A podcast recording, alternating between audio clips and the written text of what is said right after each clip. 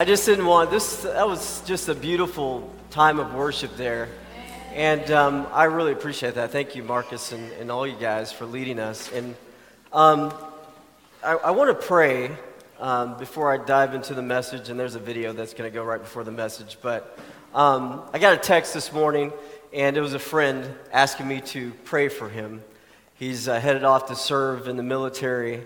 And it just it, it occurred to me that there are first responders, there are military personnel, policemen, firemen, um, every branch of you know the federal uh, agencies that serve us each and every day, and um, we were we were very outspoken in terms of how we wanted to embrace uh, those who were affected by the Pulse shooting, and um, you haven't heard us say much about that since. But there are a lot of people who are still dealing with the trauma of that of that, both the families, but also those who had to walk into that place and deal with the reality of pain and death.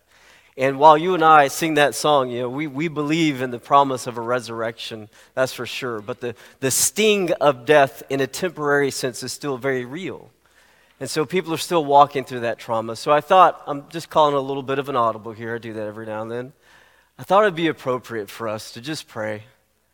Um, to pray for the people who are still dealing with those realities, the families uh, of the victims, but especially for those who couldn't, couldn't mourn in the moment. They had to serve and they had to work and they had to do things that you and I couldn't even begin to understand doing. Some of you could, some of you are those people. You work in that field. Um, so, would you just pray with me? We have a firehouse right across the street from us. Um, there are military going off to serve at this very moment. I baptized a young lady uh, last week or two weeks ago, I can't remember now, who's uh, 17 and going to boot camp uh, in a couple of weeks. Um, but would you pray with me, just real quick? Father God, as we are reminded of the tremendous freedom we enjoy here in this place and in this country, the freedom to worship as we do here on Sabbaths, and Lord, we're just grateful for those who provide that freedom. We're grateful for those who risk everything, who leave their families day in and day out, and it's not real certain whether or not they'll actually get to come home. And they do that to serve us, they do that to provide safety and security for us. And uh, Father, we know that our city's been impacted in a very big way. And there are still those reeling. And we may not even be able to see it externally, but internally, they're a mess. So, Father, we pray that you would lay your hands upon those who are still struggling. We pray that you would draw close to those who have to say goodbye to them each and every day, praying and hoping that they return home. But would you just strengthen those uh, who are left behind, strengthen the families, Father? Would you draw close to those who go and serve us and, and just protect them as they go and as they serve each and every one of us, Lord. We thank you again. We praise your name. We're grateful for Sabbath and the blessings that it brings. In Jesus' name, amen. You may be seated. Charlie Brown, now Charlie Brown. I can't believe it. She must think I'm the most stupid person alive.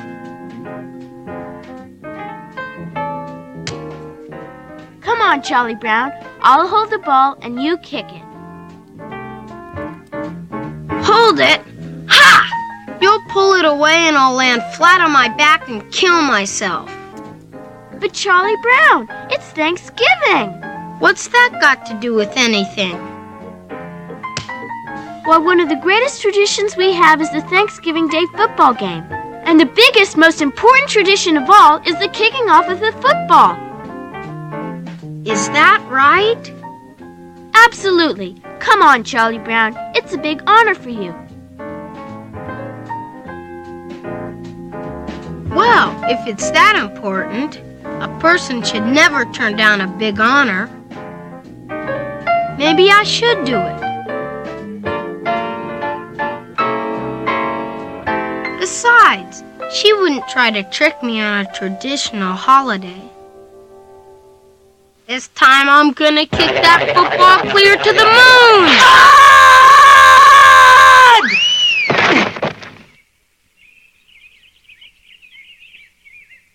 Isn't it peculiar, Charlie Brown, how some traditions just slowly fade away?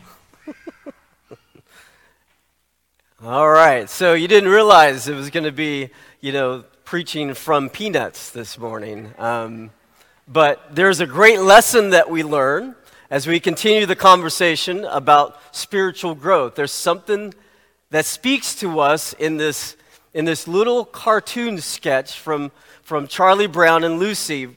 That line, that last line. Isn't it peculiar, Charlie Brown, how some traditions just slowly fade away. And the reality of it is this is that traditionally you and I have struggled to grow spiritually. The reality is a lot of times you and I we go through the same routine, the same motions, the same ritual, if you will, and we will find ourselves no further along than when we started.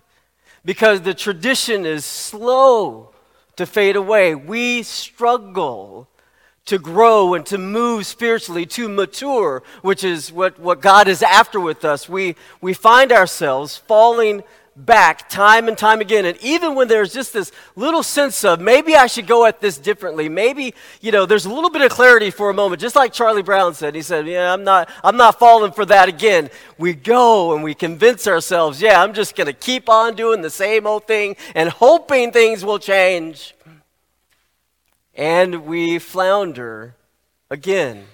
And we fall back again. And we find ourselves never growing, never moving, never maturing, never become all that God intended for us to become.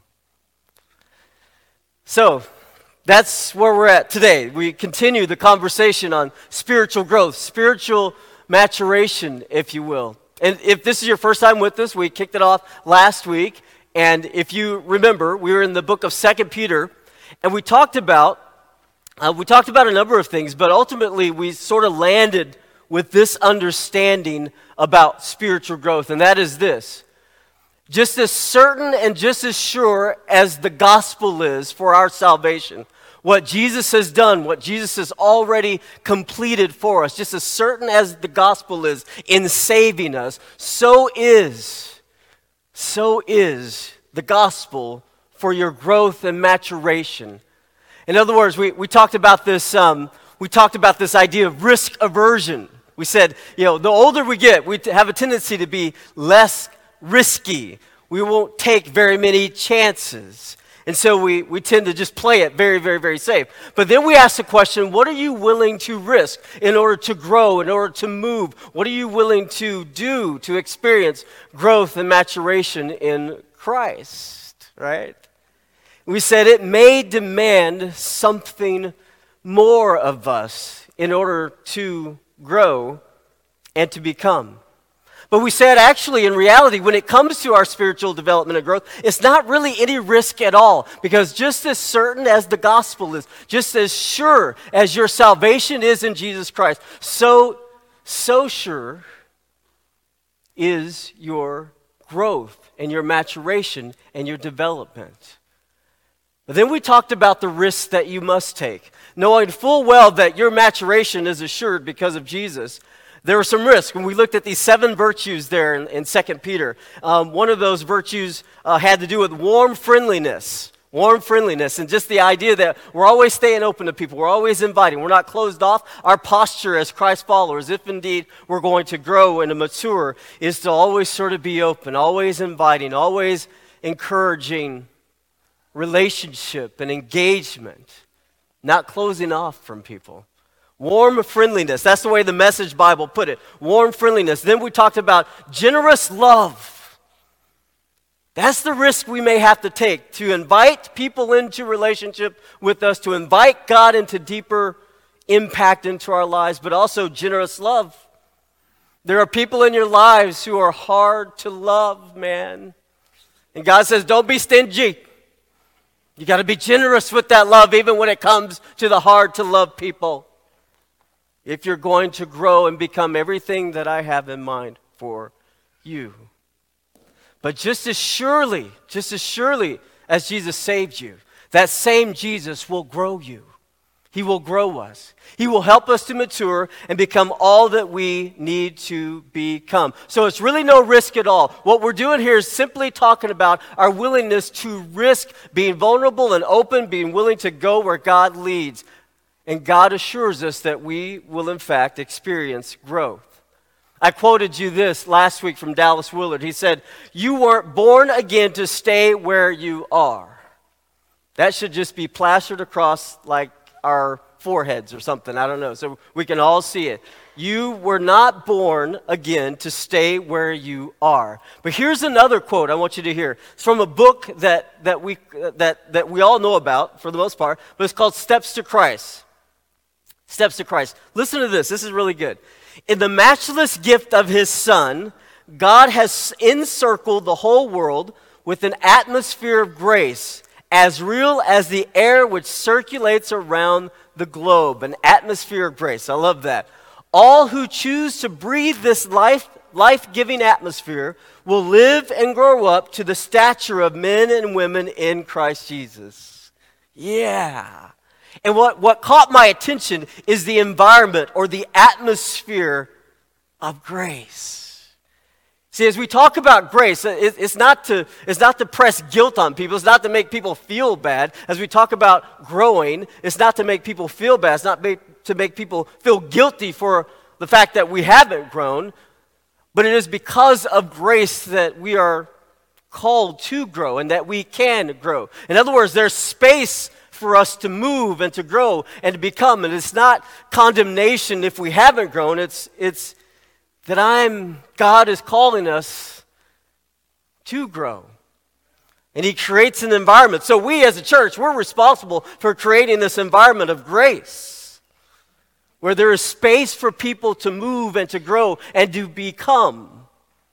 If we strangle out grace and we just sort of become this place where these, there are these, these crazy demands on people and expectations, and we haven't created an environment of growth, an environment of grace for that growth to occur, then all we'll get is sort of dysfunctional believers, right? We don't want that. There's enough of us that are that way, right? We, we need growing, maturing believers. Or we'll, if, if, we, if, we don't, if we don't create an atmosphere of grace, if we don't buy into what Steps to Christ is talking about here, we'll have a, we'll have a group of completely immature non love generous people, non warm and friendly people. No one is growing because there isn't this environment, there isn't this space of grace. So that's on us, church. That's on us the atmosphere of grace you and I have to create. That's what, that's what she talks about. Because God has already, God, actually, God has already encircled the entire world, it says. There's an atmosphere of grace as real as the air which circulates. Let's not be the place that closes the vents, people. Make sure the vent is wide open. Lots of grace flowing in. Lots of grace for there to be growth. So people can mature and become all that God intended for us to be. So we continue the conversation today. We're in Genesis chapter 3. So if you have a Bible, if you just want to follow on the screen, that's cool. Genesis chapter 3. The context here in chapter 3 is the fall. This is where sin first enters the picture, where humanity becomes infected with sin, where there is, in, in, in essence, a stunting of growth and a stunting of relationship with God.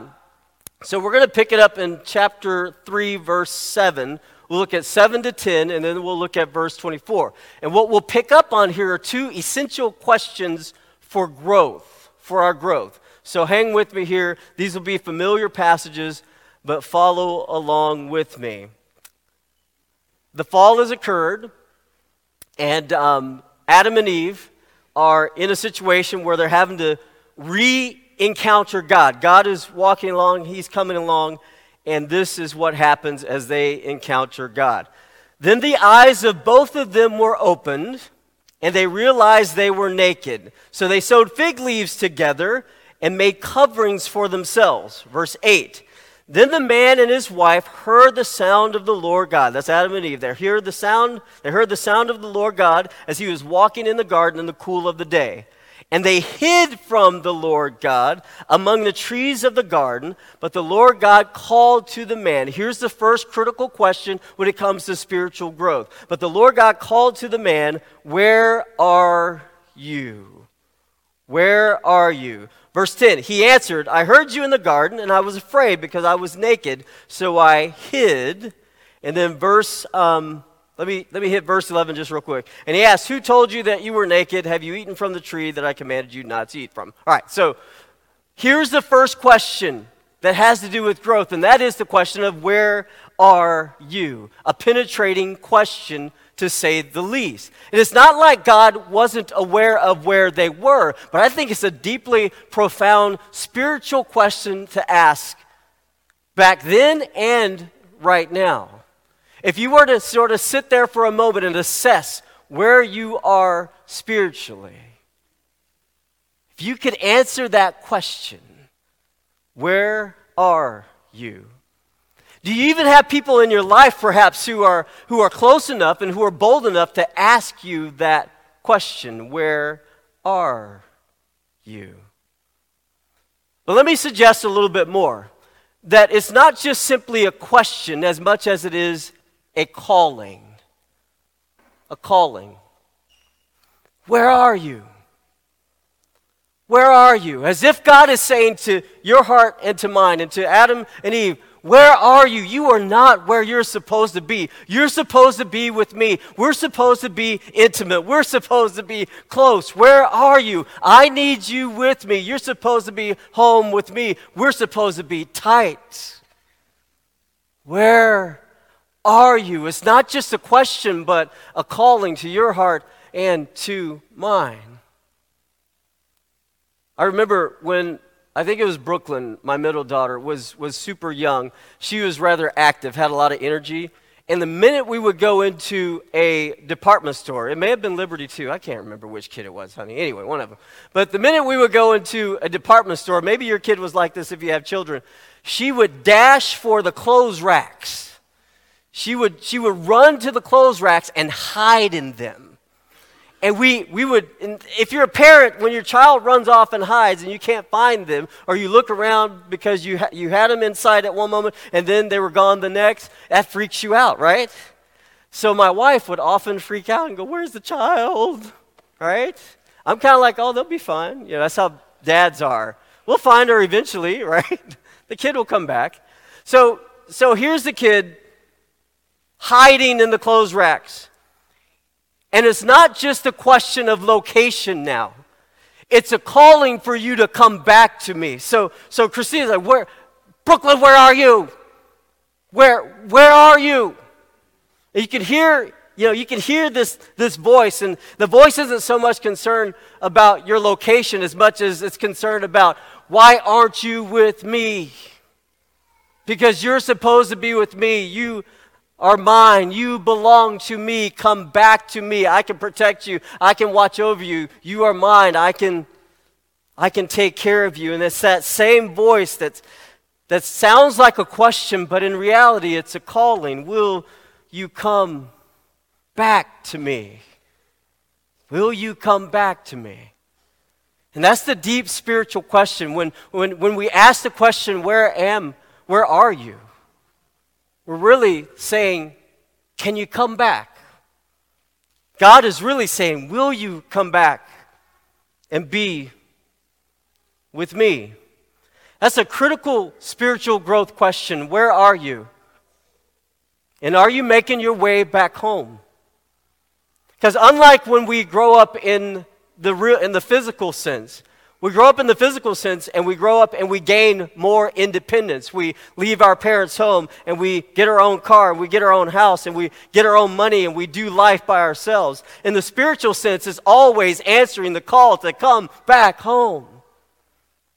Because back home with the Father, is where you need to be. Back home in dependence on Him because He wants to be with you. And you really, in your heart of hearts, you want to be with Him and you want to be close to Him. It's a call to come back. Now, here's the cool part because the second question, the second vital spiritual question is also very, very important. If you go to verse 24, after the fall, God pronounces curses upon Adam and Eve and the serpent. And then he does something very in- interesting. He banishes them from this intimacy and this communion with them. So it says, after he drove the man out, he placed, he placed on them, I knew I was going to get hot with this jacket on. After he drove the man out, he placed on the east side of the Garden of Eden cherubim and flaming sword flashing back and forth to guard the way to the tree of life. So they're gone now. They're out of the garden. They've been banished from the garden. They're out. And now the people like you and me are faced with another question. I think it's the most important question Where am I going?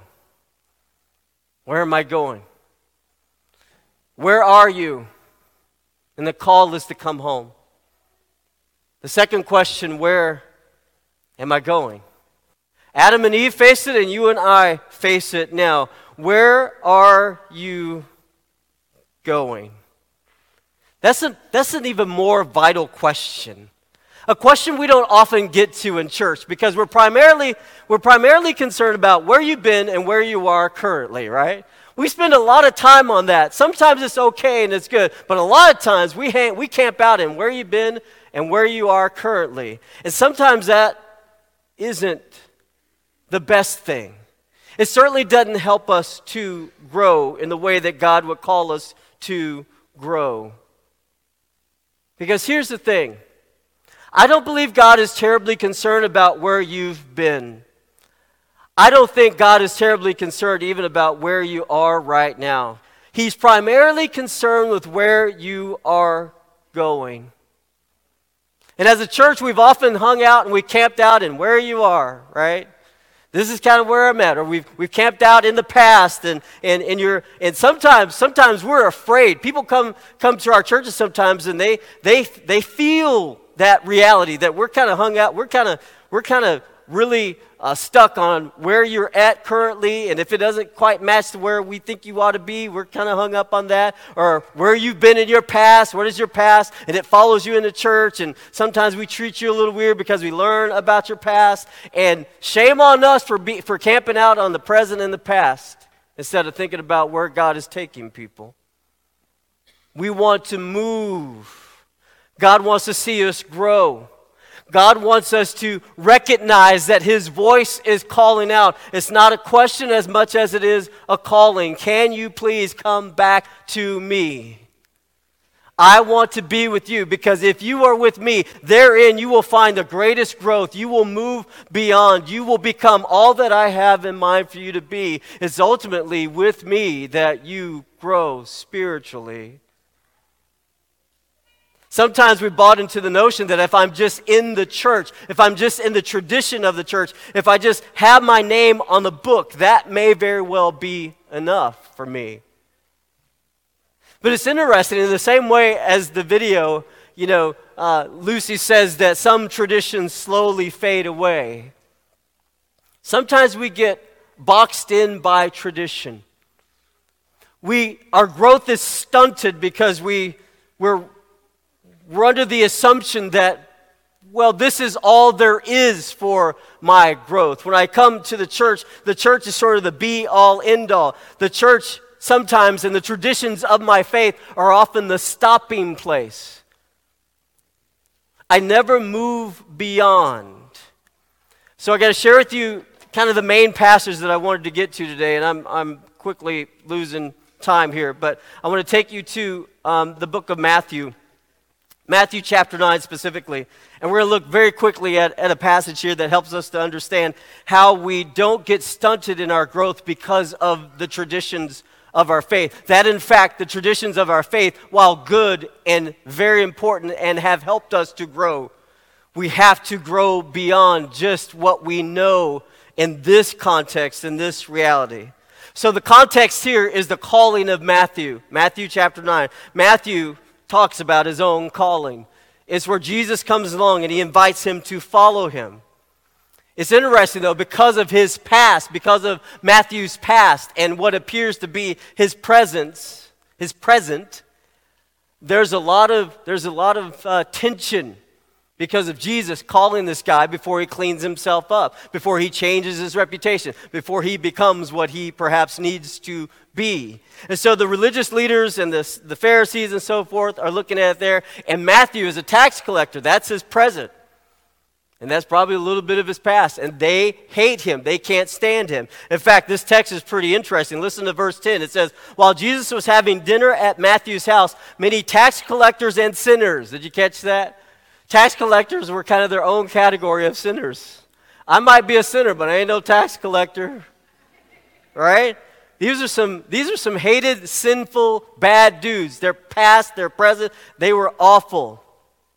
But notice that Jesus calls. Notice that Jesus calls. He calls him before he ever changes his reputation. He calls him before he ever grows to be whatever he has in mind for him to become. In fact, he invites him to take a journey with him so that he can become. Spiritual growth is really a matter of how closely you can get to the Master, to the Father. If you hear the call, are you making your way home? There's an interesting thing that Jesus says down in verse 12. On hearing this, Jesus said, It is not the healthy who need a doctor, but the sick. And it's verse 13 that helps us here. But go and learn what this means. I desire mercy, not sacrifice, for I've not come to call the righteous, but sinners. And it's that passage that says, I desire mercy, not sacrifice. Go and learn. Pharisees, your tradition has stunted your growth. You don't quite get what this thing is all about. You think that you have arrived. You think that because you know the law that you got all this stuff down. And you've even you've even added a little bit to the law. You think that you just got this thing covered. You are the epitome of spiritual growth and maturation. And Jesus says to them, I'm going to put you in your place. Go back and learn some more, buddy. Because really spiritual growth and development is about answering my call to come home, regardless of your past, regardless of your present. I'm thinking about where you're going. I will take you right here, right now. Tax collector, own category of sinner that you are. You are mine, and I want to take you home. You are mine, and I want to grow you into what I want you to be. But you got to hang with me. You got to come with me. Church people, go back and learn some more. You don't quite get it, that your tradition isn't enough. You got to know me. And here's the practical reality for you and me. Some of us have grown up in this church thing. We know it well. We know the traditions of our faith well. And the question becomes do we know the Jesus behind the faith? Do we know the Jesus who calls people regardless of their past or their present? Do we know the Jesus? And the real practical reality is this that's on you. There's no church, there's no pastor, there's no teacher, there's no preacher that can make you, help you do the knowing of Jesus and the pursuing of Jesus. Jesus, the Bible says, "Seek me and find me when you search for me with all your hearts." That's on you. Now, is there a faith tradition? Is there an environment of grace that we create? Absolutely. But ultimately, it comes back to you to decide, I'm going home, baby. There's nothing that's going to stand in my way. I hear the call of this God who's not concerned about my past. He's not concerned about my present. He just wants me to be with Him so that I can become all that He wants me to be. It's not enough for me to simply come and occupy a pew and assume that my faith tradition will ultimately get me to that place. There are a lot of people been in church a long time. The faith tradition is strong, and I'm not dogging it. It's good. It's, it's absolutely the best. A lot of, a lot of growth, but not real maturation. A lot of knowledge pouring into the head, but not a lot of maturation in the love of Jesus. That's on you and me. He told the Pharisees, Go and learn some more.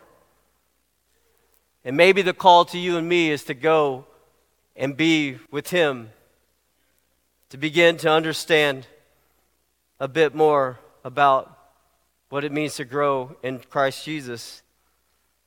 That's on you. Galatians chapter 1, verses 14 through 16. Let me end with this little bit of a story on Paul. Paul talks about his tradition of faith. He grew up in it. He knows it well. Listen to what he says in verse 14 of Galatians 1. I was advancing in my faith in Judaism beyond many Jews of my own age. He said, Look, I was, I was younger than some of the folks in the church, but I had this faith thing down. I knew how to do church and I knew how to do this Judaism thing. Some of y'all have been Adventists for a short time, but you know how to do this thing and you're passing others up beyond many Jews of my own age, and was extremely zealous for the traditions of my fathers. Verse 15. But when God, who set me apart from birth, listen to this, but when God set me apart from birth and called, called me by his grace, was pleased to reveal his Son in me, so that I might preach him among the Gentiles.